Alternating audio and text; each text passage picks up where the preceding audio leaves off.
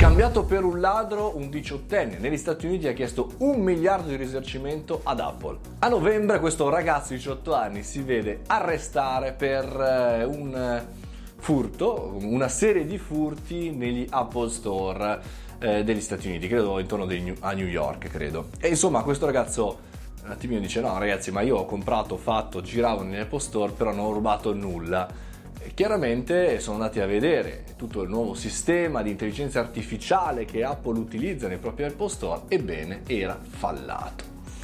E quindi questo ragazzo chiaramente prende penna e calamaio e chiede, richiede un miliardo di dollari ad Apple di risarcimento per appunto essere stato messo sulle pagine dei giornali, aver vissuto questa diatriba da novembre che va avanti, per cui cara grazia, oltre quindi ogni tanto a non sbloccare i nuovi iPhone che hanno riconoscimento facciale sul proprio, sulla propria telecamera, no? Tac e ti sblocca il cellulare, probabilmente questo problema è derivante eh, da un so, da un algoritmo, da qualcosa che non torna, e però un discorso è sbloccare il telefono e un discorso è invece andare a mappare con le proprie telecamere nei propri negozi e scambiare una persona per un'altra, per cui eh, questa persona non ha rubato e quindi non ha assolutamente senso metterlo chiaramente in galera. La cosa che non ragionavo con molta attenzione è che in realtà questo sistema di riconoscimento facciale è all'interno di questi Apple Store, almeno negli Stati Uniti, e permette permetterebbe al 99% dei casi, e questo è l'1%, di acchiappare i furti.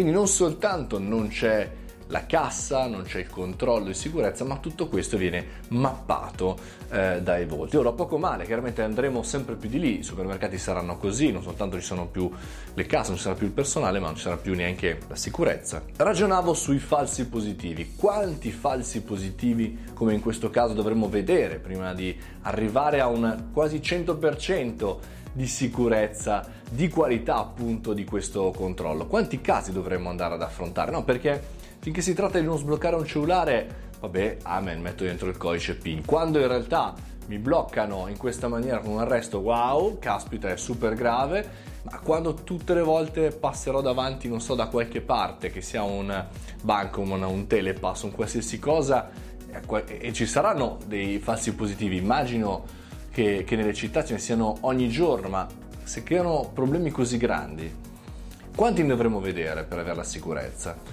È un percorso obbligato, obbligatorio, andremo in quella direzione, ma quanto tempo ci vorrà? Fatemi sapere cosa ne pensate e se usate questo riconoscimento facciale per andare a acquistare qualsiasi cosa, non fatelo chiaramente.